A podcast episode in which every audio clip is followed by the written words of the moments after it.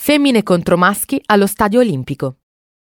Nello spin-off di Maschi contro Femmine di Brizzi, un provvidenziale incidente fa perdere a Piero la memoria, lasciandolo con i ricordi fino al liceo, e la moglie Anna decide di modellarlo a suo piacimento per trasformarlo nell'uomo perfetto, fino a quando i suoi amici gli raccontano com'era veramente.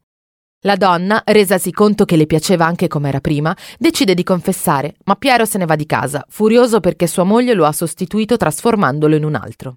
Alla fine, durante una partita della Juventus, la moglie gli chiede scusa pubblicamente. Lo stadio nel quale Piero, Solfrizzi, riceve un videomessaggio dalla moglie Anna, Littizzetto, che gli chiede scusa per averlo riformattato, è lo Stadio Olimpico di Torino, situato in Corso Sebastopoli.